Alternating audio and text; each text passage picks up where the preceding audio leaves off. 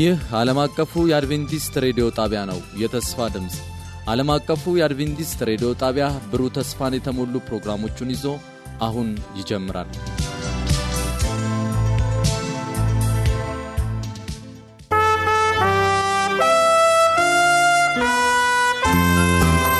ማንም ታናሽነትህን አይናቀው። ይህ ከወጣቶች መንፈሳዊ አገልግሎት የምናገኘውን በረከት የምናቀርብበት ሳምንታዊ መሰናዶ ነው።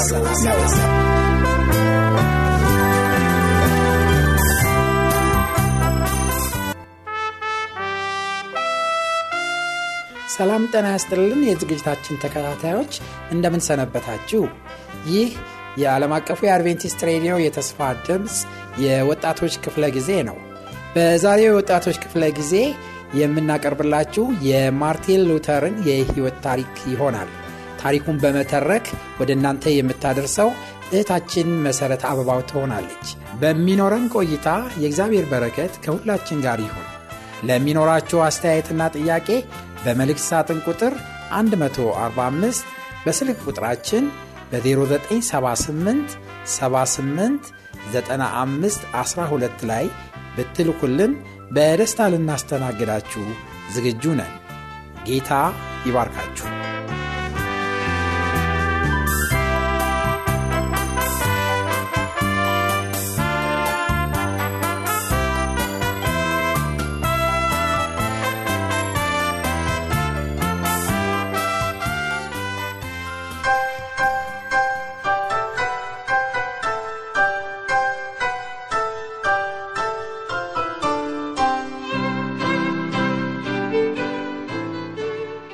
የቤተ ክርስቲያን መታደስ ማርቲን ሉተር በመካከለኛው ዘመን መጨረሻ ላይ ቤተ ክርስቲያን የምትታደስበት ጊዜ ደረሰ። በዚህ ታላቅ ጊዜ ውስጥ እግዚአብሔር መሳሪያ አድርጎ የተጠቀመባቸው ልዩ ልዩ ሰዎች ነበሩ። ይሁንና የመታደሱን እንቅስቃሴ ያስጀመረው እንደ መታደሱ ማባት ሊቆጠር የሚገባው ማርቲን ሉተር የተባለው የጀርመን ተወላጅ ነው።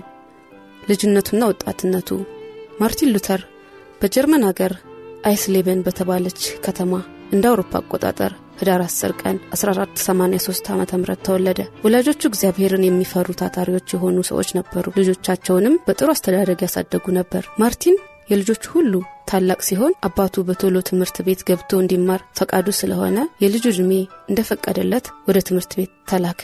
የመማር ችሎታ ስላለው በትጋትም ያጠና ስለነበር አጭር በሆነ ጊዜ ውስጥ በትምህርት እየጎለመሰ መሄድን አሳየ። በ18 ዓመት ዕድሜውም በኤርፉርት ዩኒቨርሲቲ ጥናቱን እንዲቀጥል ተመዘገበ። በብዙ ጥናት መካከል እግዚአብሔርን አልረሳምና ብዙ ጊዜ ወደ ቤተ ክርስቲያን የሚሄድ በጸሎትም የሚተጋ ነበር። ድምፁም ለመዝሙር የተሰጠ ነው። በጠቅላላው ወጣቱ ደስ የሚያሰኝ ነው። ሰዎችም ይወዱታል። ከሰው ዘንድ ተወዳጅ ቢሆንም ለሉተር ብዙ ጊዜ የሚሰማው የልብ ሐዘን ነበር። ይኸውም ስለ ነብሱ ደህንነት ሲያስብ ነው። በወጣትነቱም ጊዜ የደረሱበት ሁለት ነገሮች ይህን ጭንቀት ሳያባብሱት አልቀሩም። አንደኛው ነገር ከጓደኞቹ አንዱ በድንገተኛ ሞት ከዚህ ዓለም መለየቱ ነው። ጓደኛውን ባሰበው ቁጥር ስለ ሞትና ስለ ሕይወት ትርጉም እያሰላሰለ ተግስ ነበር። ይህም ከሆነ በኋላ በነበረበት አካባቢ መብረቅ ምድርን ስለመታ ከመጠን በላይ ደነገጠ።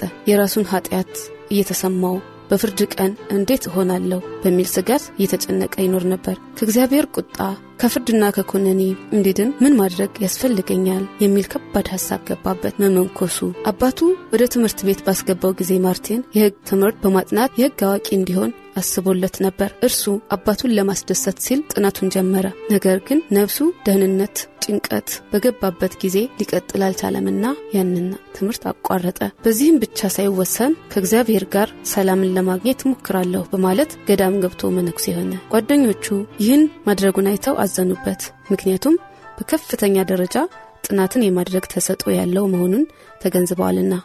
የዩኒቨርሲቲውን አካባቢ ለቆ በመሄዱ ወደፊት ከጥሩ ስራና ማዕረግ የሚያግደው መስሎ ስለታያቸው ነው። ለገዳም ኑሮ የተወሰኑትን ሕግጋት ሁሉ ሉተር በጥንቃቄ ጠብቃቸው ጀመር። ቅዱስ ለመሆንም ሲል ሰውነቱ እስኪደክም ድረስ ሌሊትና ቀን በጸሎትና በጾም ይተጋ ነበር።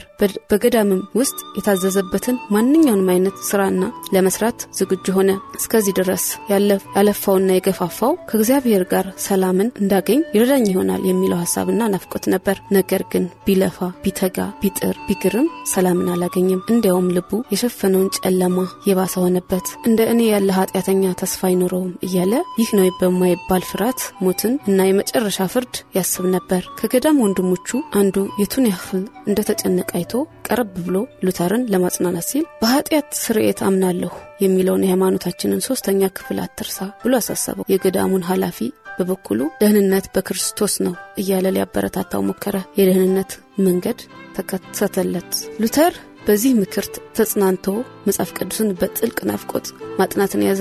አንድ ቀን በገዳም ውስጥ ሆኖ ሲያጠና ሳለም በሮሜ ምዕራፍ አንድ ቁጥር 17 ተጻፈውን ጻድቅ በእምነት ይኖራል የሚለውን ቃል አገኘ። አዲስ በሆነ አመለካከት ተመለከተው፣ ልቡን ማረከው። ይህን ቃል ምን የሚል ነው እያለ በመገረም ያስተውለው ነበር። እንዴት እንደተገለጠለትም ሳያውቅ ከመቀጽበት ትርጉሙ ተከሰተለት። ለካ እግዚአብሔር ስለወደደኝ በእምነት ልጁ እንድሆን ተፈቅዶልኛል። ትልቅ ኃጢአተኛ በሆንም የፍርድ ቀን መፍራት አያስፈልገኝም። እግዚአብሔር በጸጋው ስለ ኢየሱስ ክርስቶስ ብሎ ይቅር ብሎኛል። ይህን ይቅርታ በእምነት ለማግኘት እችላለሁ። የምጸድቀውን በዚህ ነው ብሎ ተረዳ። ይህ ታላቅ ሀቅ ከተገለጠለት በኋላ ይህ ነው የማይባል ደስታና ሰላም ልቡ ሞላው። አዲስ ሰው ሆነ። የኤደን ገነትም ደጅ የተከፈተልኝ መሰለኝ። መጽሐፍ ቅዱስም ወዲያው እንደ አዲስ መጽሐፍ ሆነልኝ ብሎ ጽፏል። እውነት ነው። የደህንነት ምስጢር ለሉተር በተገለጠለት ዕለት አዲስ ሰው ሆነ። ከዚህም በፊት ያደረበት ከባድ ሐዘንና ፍርሃት የደህንነት መሰረት ሊሆን አለመቻሉን ተገነዘበ። ይህን ነገር እስከ መረዳት የደረሰው መጽሐፍ ቅዱስን በማጥናት ነው። ስለሆነ መጽሐፍ ቅዱስን ከቤተ ክርስቲያን በላይ አድርጎ ይቆጥረው ጀመር። ሌሎችንም ለመርዳት የሚችል ሆነ። በኃጢአት ምክንያት መጨነቅ ምን እንደሆነ ራሱ አውቆታልና። ስለዚህ ተመሳሳይ በሆነ መንገድ በሕሊናቸው የተጨነቁትን በክርስቶስም የተዘጋጀላቸውን ነጻነት ወደ ማግኘትና ገና ያልደረሱትን ለመምራት በወንጌልም ለማጽናናት የሚችል ሰው ሆነ። የስርየት ንግድ እንደ ጓደኞቹ የሉተር አባትም መነኩሴ በመሆኑና ከነበረበት ጥናት በመለየቱ ያዝንበት ነበር። ይሁን እንጂ ሉተር የገዳም ነዋሪ ቢሆንም ጠለቅ ያለ ጥናቱን አላቋረጠም። ሰፊ ጥናትም ካጠናቀቀ በኋላ ተመርቆ በዊንተንበርግ ቤተ ክርስቲያን ቄስ ሆነ። በቤተ ክርስቲያን አገልግሎቱን ከማከናወኑም በላይ ደግሞ በዩኒቨርሲቲ የፕሮፌሰር ማዕረግ ተቀብሎ ያስተምር ጀመር። በመጽሐፍ ቅዱስ በጳውሎስ መልእክቶች ላይ ሰፋ ያለ ትምህርት ይሰጥ ነበር። ባገለገለበት ቤተ ክርስቲያን አቅራቢያ ዮሐንስ ተጸል የተባለ አንድ መነኩሴ ድንኳን ተክሎ ነበር። ከዚያም ሆኖ ለከተማው ሕዝብ በገንዘብ የኃጢአትን ስርየት ይሸጥ ነበር። ሌዊ አስረኛ የሮም ሊቀ ጳጳሳት ሌዎ አስረኛ በሮም ከተማ ታላቁን የጴጥሮስን ቤተ ክርስቲያን በማነጽ ላይ ነበር። ሕንፃውም እጅግ ደማቅ እንዲሆን ስለፈለገ ገንዘብ አንሶት ከየት ይምጣ ብሎ ነገሩን ሲያወጣና ሲያወርድ ሕዝብ ወዶ የሚሰጥበትን ዘዴ ማበጀት ያስፈልጋል በማለት የስርየት ንግድ የተባለውን ነገር አስጀመረ። በጀርመን ሀገር፣ በሌሎች ሀገሮች የስርየት ነጋዴዎች በሕዝብ መካከል ቆመው በቤተ ክርስቲያን ስም የኃጢአትን ስርየት እንዲሸጡ አደረገ። ዮሐንስ ተጸል ከእነዚህ ነጋዴዎች አንዱ ተጸል ነበር። ትልቅ የገንዘብ ሳጥን ካጠገቡ አኑሮ አምጡ፣ ገንዘባችሁን አምጡ፣ ገንዘብ ወደ ሳጥን ጠብ ሲል የሰው ነብስ ከማንጽያ እሳት ወዲያውኑ ነፃ ሆና ትወጣለች እያለ ጮህ ነበር። ገንዘብም ለከፈለ ሁሉ የኃጢአትን ስርየት ማግኘቱን የሚያረጋግጥለት ደረሰኝ ይሰጠው ነበር። ተጸል እንዳለው ከሆነ እንደዚህ ያለ ደረሰኝ ለሕያዋን ለሙታንም ሊያገለግል ይችላል። ባለፈውም ጊዜ ለተሰራ ወደፊትም ለሚሰራ ኃጢአት ማስተማመኛ ሊሆን የሚችል ነው። እንዲህ ከሆነማ ለሰው ቀላል ነው። ገንዘብ ከኪስ አውጥቶ ለቤተ ክርስቲያን መስጠትና ያንን ደረሰኝ መቀበል ብቻ ነው። ብዙዎች ሰዎች የተጸልን ስብከት በማመን ይሰጡ ነበር። ወደ ቤተ ክርስቲያን ሳጥንም ገንዘብ ይጎርፍ ነበር። በዚሁ መጠን ደግሞ ሰው የስርየትን ደረሰኝ ተቀበለ። አንዳንድ ጊዜም እንደዚህ ያለ ሰው በሉተር ቤተ ክርስቲያን ብቅ ማለቱ አልቀረምና ሉተር ስለ ንስሐና ስለ ኃጢአት ስርየት አስፈላጊነት ቢሰብክ እኔማ የስርየትን አግኝቻለሁ ይልና ያንን ከተጸል ያገኘውን ደረሰኝ ለሉተር ያሳየው ነበር። ይህ መንፈሳዊ ሕገ ወጥነት ሉተርን እጅግ አስቆጣው። በመቆጣቱም አልተወሰነም። ይህ ርኩስ ንግድ ከቤተ ክርስቲያን እንዲወገድ እርምጃ መውሰድ አስፈላጊ ነው በማለት ቆራጥነት ተነሳ።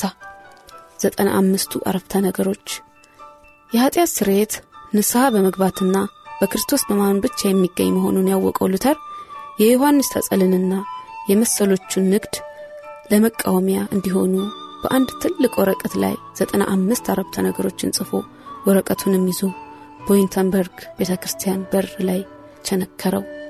ይህም የሆነው እንደ አውሮፓ አቆጣጠር ጥቅምት 31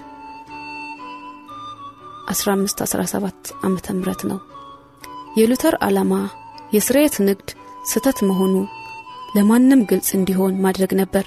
ምናልባት ደግሞ የካቶሊክ ቤተ ክርስቲያን መሪዎች ቢፈልጉ አረፍተ ነገሮቹን መሰረት በማድረግ በጉዳዩ ላይ ክርክርና የሐሳብ መለዋወጥ ለማድረግ እንዲመች ነበር ይዘታቸው። የአረፍተ ነገሮቹ ጠቅላላ ትምህርት ባጭሩ ሰው የኀጢአትን ስርየት የሚያገኘው ገንዘብ ለቤተ ክርስቲያን ከፍሎ የስርየትን ደረሰኝ በመቀበሉ ሳይሆን ከኀጢአቱ በመመለሱና በኢየሱስ ክርስቶስ በማመኑ ነው የሚል ነበር። ነገሩንም ለማብራራት ሲል ለምሳሌ በመጀመሪያ አረፍተ ነገር ላይ ጌታ ኢየሱስ ክርስቶስ ንስሐ ግቡ ሲለን የምእምናን ሕይወት በሙሉ ንስሐ የሞላበት እንዲሆን መፈለጉን ማመልከቱ ነው ይላል። እንዲሁም ደግሞ በኀጢአቱ ምክንያት ከልብ ያዘነ እውነተኛ ክርስቲያን ቢኖር ሙሉ የኀጢአት ስርየት አለው፣ ከቅጣትና ከኀጢአትም ዕዳ ነፃ ነው፣ የስርየት ደረሰኝ አያስፈልገውም የሚል ሌላ አረፍተ ነገር አለ። ዜናው በቶሎ ተስፋፋ። ሉተር ያዘጋጀው ጽሑፍ አጭር በሆነ ጊዜ ውስጥ በብዙ ሕዝብ መካከል ታወቀ። በሁለት ሳምንት ውስጥ የአረፍተ ነገሮቹ መዘጋጀት ዜና በጀርመን አገር ከዳር እስከ ዳር ተዳርሶ ነበር። ጀግናው መነኩሴ የጻፈው ነገር አድናቆትን ወይም ደግሞ መገረምን እንዲሁም ኃይለኛ ተቃውሞን ሳይፈጥር አልቀረም። ለቤተ ክርስቲያን ታማኞች ለመሆን የፈለጉ ብዙዎቹ የክርስቶስን ደራሴ የሮምን ሊቀ ጳጳሳት ሊደፍር የተነሳ መነኩሴ እንዴት ያለ ነው እያሉ የደነገጡ ብዙዎች አሉ። ሌሎቹም በተለይ ወጣቶቹ ደግሞ ነገሩ ጥሩ ነው እያሉ ሉተርን ያመሰግኑትና ያደንቁት ነበር። በአንጻሩም በድፍረቱ የተናደዱ በኃይልም ሊቃወሙት የተነሱ በርከት ያሉ ነበሩ። ተቃውሞ ሊቀ ጳጳሳት የሉተርን ማስተዋልና የእውቀት ብዛት ያደንቀው ስለነበር በመጀመሪያ በትዕግስት ሊመለከተው ሞከረ። ነገር ግን ብዙ ጊዜ ሳያልፍ ዘጠና አምስቱ አረፍተ ነገሮች ለቤተ ክርስቲያን አደገኞች መሆናቸውን ተገንዝቦ ሐሳቡን ለውጦ ሉተርን ለመቃወም ተነሳ። የጀርመን አገር መነኩሴ የጀመረው ነገር ወደ ስተት የሚመራ ነው በማለት እንዲያርሙትና እንዲመክሩት ሰዎችን ላከበት። ሉተር ግን አልተሳሳትኩም፣ በመጽሐፍ ቅዱስ ስለ ስርየት ንግድ የተጻፈ ምንም ነገር የለም የማለትን ክርክር በማሰማት ከደረሰበት እምነት ሊነቃነቅ አለመፈለጉን ገለጠ። የትምህርት አቋሙን ማንም ሰው እንዲያውቅለት ሳፋ ባላኳኋን መጽሐፍት ማዘጋጅ ጀመረ። በእነዚህ መጽሐፍት ላይ የቤተ ክርስቲያንን መሪዎች ሊቀ ጳጳሳቱም ራሱም በብዙ ነጥብ ላይ ከመጽሐፍ ቅዱስ ጋር የማይስማማ ትምህርት በማስተማራቸው ሲገስጻቸው እናያለን። ውግዘት ሊቀ ጳጳሳት የሉተርን አመላለስ ሊቀ ጳጳሳት የሉተርን አለመመለስ አይቶ ትዕግስት እያጣ ስለሄደ በስደት ሊቀጣው ወሰነ። በቤተ ክርስቲያናችን ላይ የጻፈውን ቃል በሙሉ ስተት ነው ብሎ ካላመንና ቃሉን ካላጠፈ የጻፋቸው መጽሐፍት ይቃጠሉ፣ እርሱም ታስሮ ወደ ሮም ይምጣ እያለ ይዝትበት ነበር። ይህ ሁሉ ዛቻ ግን ሉተርን ሊያስደነግጠው አልቻለም። በመጨረሻም በተሞከረው ዘዴ ሁሉ ሉተርን ለመመለስ አለመቻሉን ሊቀ ጳጳሳት ከተረዳ በኋላ የውግዘት ደብዳቤ አዘጋጅቶ ላከበት። የተወገዘበትን ቃል እንደደረሰው ሉተር ጽሑፉን በእጁ ይዞ ከሚደግፉት ተማሪዎች ጋር ሆኖ ከዊንተንበርግ ከተማ ትንሽ ወጣልና እሳት ካነደደ በኋላ አንተ የእግዚአብሔርን ቅዱስ አሳዝነሃልና እሳት ያጥፋህ በማለት የውግዘቱን ጽሑፍ አቃጠለው። ዓመተ ምህረቱ 1520 ነው። የውግዘቱን ቃል ማቃጠሉ ከካቶሊካዊት ቤተ ክርስቲያን የመለየቱ ምልክት ሆነ። ከእንግዲህ ከሮም ጋር አንድነት አይኖረውም። የወርምስ ጉባኤ የሮም መንግስት ንጉሠ ነገሥት ሻርል አምስተኛ በሉተርና በሊቀ ጳጳሳቱ ክርክርና አለመግባባት የማይደሰት ሆኖ ተገኘ። በሆንም በመሆኑም ወርምስ በተባለች ከተማ ትልቅ ጉባኤ እንዲደረግ ወስኖ ሉተር ስለ ትምህርቱ ተጠይቆ መልስ እንዲሰጥ ወደ ጉባኤው እንዲመጣ ትእዛዝ አስተላለፈ። እንዳሄድ መከሩት። የሉተር ወዳጆች ወደ ውርምስ ቢሄድ ለሕይወቱ የሚያሰጋ ነገር ሊሆን ይችላል በማለት እንዳሄድ መከሩት። እርሱ ግን ሰማይ ጠቀስ የሆነ እሳት በዊንተንበርግ እና በወርምስ መካከል ቢነድ እንኳን ስለ ክርስቶስ ለመመስከር እደርስ ነበር ሲል መለሰላቸው። ለመሄድም ተነሳ። በቀን ብዛት ብዙዎች ሰዎች ሉተርን እስከ ማድነቅ ደርሰው ነበርና በመንገድ ላይ ሳለ በመቶና በሺ የሚቆጠሩት ጀግናውን መነኩሴ ለማየትና በደስታም ለመሸኘት ከየመንደሩ ይጎርፉ ነበር። ይሁንና ወደ ወርምስ ጥቂት መንገድ ሲቀረው አብሮት የተጓዙት ወዳጆቹ አደጋ እንዳይደርስበት በማሰብ መንገዱ እንዳይቀጥል አሁንም መከሩት። እርሱ ግን እደርሳለሁ አለ። ማንም ሳይነካው በሰላም ወደ ከተማ ገባ። ከተጓዘበት ሰረገላ በወረደ ጊዜ ረድኤታችን እግዚአብሔር ረድኤታችን በእግዚአብሔር ስም ነው ብሎ መናገሩ በታሪኩ ላይ ተጽፎለታል። በጉባኤው ላይ ብዙዎች የተፈሩና የተከበሩ ከፍተኛ ማዕረግ ያላቸው ባለሥልጣናቶች ተገኝተዋል። ሻርል አምስተኛ ራሱ አለበት። ከእርሱም ጋር የሮም ሊቀ ጳጳሳት እንደራሴ መኳንንትና መሳፍንትን ጳጳሳትም አሉ። ሉተር እነዚህን ሁሉ አይቶ በመጀመሪያ ትንሽ መደናገጡን ብንሰማ ነገሩ ሊገባን ይችላል። ጉባኤው አስፈሪ መስሎ ቢታይም ግን ሉተር በእግዚአብሔር ኃይል እንደምንም ተበረታታ። በጉባኤው ላይ ተጠይቆ መልስ ሰጠ። ጉባኤው ተከፍቶ ያስተማርኸው ትምህርት ስተት መሆኑን ታምናለህን ተብሎ ተጠየቀ። ሉተርም መልስ ለማዘጋጀት አጭር ጊዜ ይሰጠኝ ብሎ ለመነ። ጊዜም ተሰጠው። በማግስቱም ንግግር ለማድረግ በጉባኤ ፊት ሲቀርብ እንዲህ ብሎ ተናገረ። ያስተማርኩት ትምህርት መጽሐፍ ቅዱስ ውስጥ የሚቃረን መሆኑን ሰው ሊያስረዳኝ ካልቻለ የትምህርቴን ቃል ለማጠፍ አልችልም፣ ደግሞም አልፈቅድም። ስለምን የህሊናን ዳኝነት መቃወም ተገቢ ባለመሆኑ ነው። እስከዚህ ደርሻለሁ። ሌላ ነገር ለማድረግ አልችልም። እግዚአብሔር ይርዳኝ። አሜን። የጉባኤው ተካፋዮች ይህን አስደናቂ ንግግር በመስማታቸው ለጊዜው የሚያደርጉትን ነገር ያጡ ይመስላል። ታወቁ። ትንሽ ቆይቶም ሊቀ ጳጳሳቱ እንደ ራሴ ሉተር እንዲታሰር ሐሳብ ሰጠ። የጉባኤው ዕለት ከመድረሱ በፊት ግን ንጉሥ ሻርል ሉተር በሰላም ወደ ወርምስ እንዲደርስ ከዚያም በሰላም ወደ ቤቱ እንዲመለስ ቃል ገብቶለት ነበርና ተሰናብቶ እንዲሄድ ፈቀደለት። ፈረሰኞቹ ነጥቀው ወሰዱት። ሉተር እና ጓደኞቹ ወደ ዊተንበርግ ለመመለስ በመንገድ ላይ ሳሉ ወደ አንድ ትልቅ ደን ከደረሱ በኋላ በፈረስ የተቀመጡ ሰዎች በድንገት ከተፋሉና ሉተርን ከወዳጆቹ መካከል ነጥቀው ከየት እንደመጡ ወዴት እንደሚሄዱም ሳይታወቅ ይዘው ጠፉ። ጓደኞቹ በጣም ደነገጡና ሊገድሉት ነው ብለው ሳያስቡ አልቀሩም።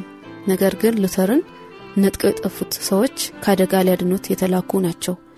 ሉተርን የሚወድ ጠቢቡ ፍሬዴሪክ የተባለ አንድ ገዥ ነበር። እርሱም በወዳጆቹ ላይ አደጋ እንዳይደርስበት በወዳጁ ላይ አደጋ እንዳይደርስበት ወይም ሰው እንዳይገድለው ሉተርን በአንድ ጥሩ ስፍራ ሊያኖረው ስለፈለገ እነዚያ ፈረሰኞች በመንገድ ላይ ማርከው ዋርትቡርግ ወደ ተባለ በስውር እንዲወስዱ ታዟቸው ነበር። እነርሱ በታዘዙበት መሰረት የውጭ ሰው የሆነውን ነገር ሳያውቅ ሉተርን በሰላም ወደዚያ ያደረሱት። ከጥቂት ቀን በኋላ በሉተር ላይ በአገር ውስጥ ተፈላጊ ሰው አይደለም፣ የደረሰበትም ሰው ቢኖር ሊገድለው ይችላል የሚል አዋጅ ተነገረ። አሁንም ግን ማንም ሊደርስ ማን ሊደርስበት ይችላል? በጠቡ ፍሬድሪክ መልካም አሳቢነት በደህና ስፍራ ተጠብቋል። በዋርትቡርግ አዲስ ኪዳንን ተረጎመ። ሉተር 11 ወር ያህል በዋርትቡርግ ምሽግ ውስጥ ከሰው ተሰውሮ ተቀመጠ። ይሁንና እነዚያን ወራት በሥራ ፈትነት ሳይሆን ለጀርመን አገር ቤተ ክርስቲያን እጅግ ጠቃሚ የሆነና የተገኘ አንድ ታላቅ ሥራ በማከናወን ነው ያሳለፋቸው። ይኸውም አዲስ ኪዳንን ወደ ጀርመንኛ በመተርጎሙ ነው። ከካቶሊክ መምህራን ከመለየት ካህናት ብቻ ሳይሆኑ ተራ ምእምናን መጽሐፍ ቅዱስን ማንበብ አለባቸው እያለ ያስተምር ነበር። መጽሐፍ ቅዱስም ለሰው ሁሉ እንዲደርስ ቀላልና ግልጽ በሆነ ጀርመንኛ ነው የተረጎመው። እርሱም ያዘጋጀው ትርጉም እስከ ዛሬ ድረስ በጀርመን ሀገር ጥቅም አለው። ማተሚያ ቤት አገኘ። በአስራ አምስተኛው መቶ ክፍ መቶ ዘመን ይኖር የነበረ ዮሐንስ ጉተንበርግ የተባለ የጀርመን አገር ተወላጅ የማተሚያን መኪና ፈልስፎ አዘጋጅቶ ነበር። ይህም ሉተር ላዘጋጀው መጽሐፍ ስርጭት ሁሉ በጣም ጠቃሚ ሆነ። መጽሐፍቱ በማተሚያ ቤት እየታተሙ ወደ ብዙ አገር ተዳረሱ። በተለይም በዋርትቡርግ ያዘጋጀውን አዲስ ኪዳንን በደስታ የተቀበሉት ብዙዎች ናቸው። በሚገባቸው ቋንቋ የተጻፈ ነውና በናፍቆት ስለሚያነቡት መልካም የእግዚአብሔር ቃል ማስፋፊያና ማሰራጫ ሆነ። የዳግም የአጥማቂዎች ውስተት ሉተር በዋርትቡርግ በነበረበት ጊዜ በዊንተርበርግ ሁከት ተፈጠረ። ነገሩ የተጀመረው በአዲሱ የመለወጥ እንቅስቃሴ በተቀሰቀሱ ሰዎች ነው። ሉተር ካስተማራቸው የተለየውን ልዩ ልዩ የተሳሳተ ትምህርት ያስተምሩ ጀመር። ለምሳሌ ሕፃናትን ማጥመቅ ስተት ነው በማለት በልጅነታቸው የተጠመቁትን ዳግመኛ ያጠምቋቸው ነበር። እንዲሁም ትምህርት ቤትም ቄስም አያስፈልገንም፣ ትምህርትስ ምን ዋጋ አለው? አንድ መምህር ብቻ አለን፣ እርሱም መንፈስ ቅዱስ ነው፣ ሌላ አያስፈልገንም እያሉ የከተማውን ህብስ ይበጠብጡ ነበር። ይህም ሳይበቃቸው ቀርቶ አብያተ ክርስቲያናትን ለመዝረፍ እና ለማበላሸት ተነሳሱ። ይህ ሽብር በዌተንበርግ ብቻ አልተወሰነም። እንደ ተላላፊ በሽታ ሆኖ ወደ ሌሎች ሀገሮችም ተሰራጨ። ሉተር የሆነውን ነገር ሰምቶ ለቤተ ክርስቲያን መታደስ እንቅፋት እንዳይሆን በመፍራት ከተደበቀበት ስፍራ በፍጥነት ወጣና ወደ ዊተንበርግ ገሰገሰ። ከዚያም አንድ ሳምንት ያህል ክርስቲያኖችን በመምከርና በማስተማር ካሳለፈ በኋላ እንደ እሳት ቦግ ብሎ ተነስቶ የነበረውን ስሜታዊ ቅስቀሳ እየጠፋ መሄድ ጀመረ። ሁከት አንሾቹም ከከተማ ጠፉ። በቤተ ክርስቲያን ቤተ ክርስቲያንን በቃሉ መሰረት ለመገንባት ትምህርቱን በተቀበሉት ሰዎች መካከል ተመሳሳይ ስተት እንዳይፈጠር ለምእምናን በቂ መምሪያ መስጠት አስፈላጊ መሆኑ አሁን ለሉተር ጎላ ብሎ ታየው። ስለዚህ ከካቶሊክ ቤተ ክርስቲያን ተለይተው ለወጡት ምእመናን አዲስ ስርዓትና መተዳደሪያ ደንብ በሚገባ ለማውጣት ስራውን ጀመረ። ይህንን የሚያደረገው ከመጽሐፍ ቅዱስ ጋር የማይስማማውን ሁሉ በማስቀረትና በመተው ነው። ከዚህም ቀጥሎ ያሉትን ነጥቦች እንመልከት። አንደኛ ምንኩስና አያስፈልግም በማለት ገዳማት እንዲዘጉ አደረገ። ሁለተኛ መነኩሳትና ቄሶች ሚስት ሊያገቡ ይችላሉ። እንደ ካቶሊክ ስርዓት ጋብቻ ለእነርሱ የተከለከለ ነገር መሆን የለበትም አለ። ሶስተኛ ምእምናን ለቅዱስ ቁርባን ሲሰበሰቡ እንደ ካቶሊካውያን ደንብ ሳይሆን ህብስቱንም ወይኑንም እንዲቀበሉ አደረገ። እንደ ካቶሊክ ደንብ የሆነ እንደሆነ ወይኑን ለመጠጣት የሚችል ቄሱ ብቻ ነው።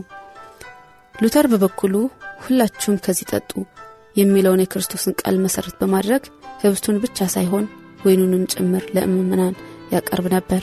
አራተኛ በጸሎት ጊዜ የቅዱሳንን ስም በመጥራት እነርሱም እንደ አማላጆች አድርጎ መቁጠር ስህተት ነው እያለ ያስተምር ነበር። አምስተኛ ሉተር መዝሙረኛ ነበር። መዝሙራትንም አዘጋጅቷል። ምእምናንም ለጸሎት በሚሰበሰቡበት ጊዜ በአንድነት እንዲዘምሩ ተስማሚ ዜማዎችን አስገኘላቸው። ስድስተኛ በዘመኑ የነበሩትን ትምህርት ቤቶች አነስተኞች ከመሆናቸውም በላይ አጥጋቢ በሆነ መንገድ አያስተምሩም ነበር።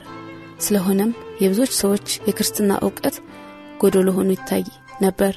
ሉተር ይህን ጉድለት ተገንዝቦ አለማወቅን ለማስወገድ ሲል ልጆች በተሟላ መንገድ የክርስትናን ሃይማኖት አርእስት ነገሮች ለመማር እንዲችሉ በሰፊው ደክሞበታል።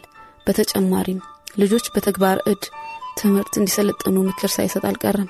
ለምሳሌ ልጃገረዶች በቤት የሚያገለግሉ እንደመሆናቸው የባልትናን እና የልብስ ስፌትን ትምህርት ቢማሩ ጥሩ ነው ይል ነበር። ሰባተኛ ወላጆች ልጆቻቸውን በጥሩ አስተዳደግ እንዲያሳድጓቸው አስርቱን ቃላት የሃይማኖታችንን ክፍል ክፍሎች የጌታችንን ጸሎት በቋንቋቸው እንዲያስለምዷቸው ከመምከርና ከመቀስቀስ አልቦዘነም። ስምንተኛ ቄሶችና አስተማሪዎች በትክክል የክርስትናን ትምህርት ለማስተማር እንዲችሉ ማስተማሪያ እንደሚያስፈልጋቸው በመገንዘብ በ1528 ዓ ም ትልቋ ትልቋ ካቴኪስሙስ ወይም ትልቋ የክርስትና ትምህርት የተሰኘችውን መጽሐፍ አዘጋጅቶ አሰተመ። በአማርኛ ታትማ ትገኛለች። ዘጠነኛ ልጅ አዋቂም የክርስትናን ዋና ዋናዎች ትምህርት ነጥቦች ለመማር እንዲችሉ በማለት ትንሿን ካቴኪሙስ ወይም ትንሿ የክርስትና ትምህርት የተሰኘችው መጽሐፍ አዘጋጅቶ በ1529 ዓ ም አሳተማት። መጽሐፉም ለአንባቤን ቀላል ስለሆነች በብዙ ሕዝብ የሚያስፈልጋትን የሚጠቀሙባት ሆነች። በአማርኛም የታተመች መጽሐፍ ናት። አስረኛ ከሌሎች አዋቂዎች ጋር በመተባበር በብሉይ ኪዳን ወደ ጀርመንኛ እንዲተረጉም አድርጓል። ስራው አድካሚና ብዙ ምርመራ የሚጠይቅ ሆኖ ከፍጻሜ ሳይደርስ 12 ዓመት ወሰደባቸው። ይህ ስራ ያፈራው ፍሬ ግን ትልቅ ነው፣ አስደሳችም ነው። ተራ ህዝብ የማንበብና የማጥናት ጉጉት ስለተሰማው በአዲስ ትርጉም የተጠቀሙ በርከት ያሉ ናቸው። ከፍ ብሎ ከተጠቀሱት የማሻሻል እርምጃዎች የተነሳ በጀርመን አገር አዲስ ቤተ ክርስቲያን ተወለደች። ከዚያም የተጀመረው እንቅስቃሴ በጥቂቶች አመታት ውስጥ ብዙ ሌሎች ክርስቲያናዊ አገሮች ተዳረሰ። የሉተር ሞት ሉተር ለቤተ ክርስቲያን ያደረገው አስተዋጽኦ ከፍተኛ ነው። በየጊዜው በቤተ ክርስቲያን ስብከት በማድረጉ በዩኒቨርሲቲም በማስተማሩ ብዙዎች መጻሕፍትን በማዘጋጀቱ ያበረከተው አገልግሎት ሰፊ ነው። ይህም ሆኖ የሥራው ብዛት ሰውነቱን ያደክመው እንደነበር ልንገምት እንችላለን። ይሁን እንጂ ለተጋድሎ ሁሉ ሉተር ድልን ያገኘው ከእግዚአብሔር ነው። ብዙ ጊዜም እግዚአብሔርን በጸሎት ይፈልገው ነበር። በየዕለቱ ሦስት ሰዓት ያክል በጸሎት ያሳልፍ ነበር ይባላል። በሕይወቱ መጨረሻ ላይ የሥራ ጉልበቱ እየቀነሰ መጣ። ይህም ለሥራ ምክንያት ብቻ ሳይሆን በደረሰበት ጥላቻና ተቃውሞ ምክንያት ሊሆን ይችላል። ያስተማረው የእውነት ቃል በሕዝብ መካከል ክርክርና መለያየትን በመፍጠሩ አዘነ። ሁሉም የእውነትን ቃል ተከታይ አልሆነም። በ1546 ዓ ም የተጣሉትን ሁለት ሰዎች ለማስታረቅ ወደ ተወለደበት ወደ አይስሌቨን ከተማ ተጓዘ። ወደዚያም እንደደረሰ ታመመ። ህመሙም እየጸናበት መሄዱ ተሰምቶት ከዚህ ዓለም የሚሰናበትበት ዕለት መቃረቡን ተረዳ። በመጨረሻም ዕለት ህመሙ አድክሞት ሲጣጣር ሳለ አባት ሆይ ታማኝ ነህ፣ ታማኝ አምላክ ነህ፣ ያዳድከኝም አንተ ነህና ነፍሴ በእጅህ አሳልፌ እሰጣለሁ ብሎ ተናገረ። ከወዳጆቹ አንዱ ቀርቦ የምትሞተው በክርስቶስ ማመንህንና ያስተማርከውን ትምህርት አጽንተህ ነው ወይ ሲል ጠየቀው። ሉተርን በግልጽ አሁን ብሎ መለሰለት። ይህን የመጨረሻውን ቃል እንደተናገረ የካቲት 18 ቀን 1546 ዓ ም በሞት ከዚህ ዓለም ተለየ።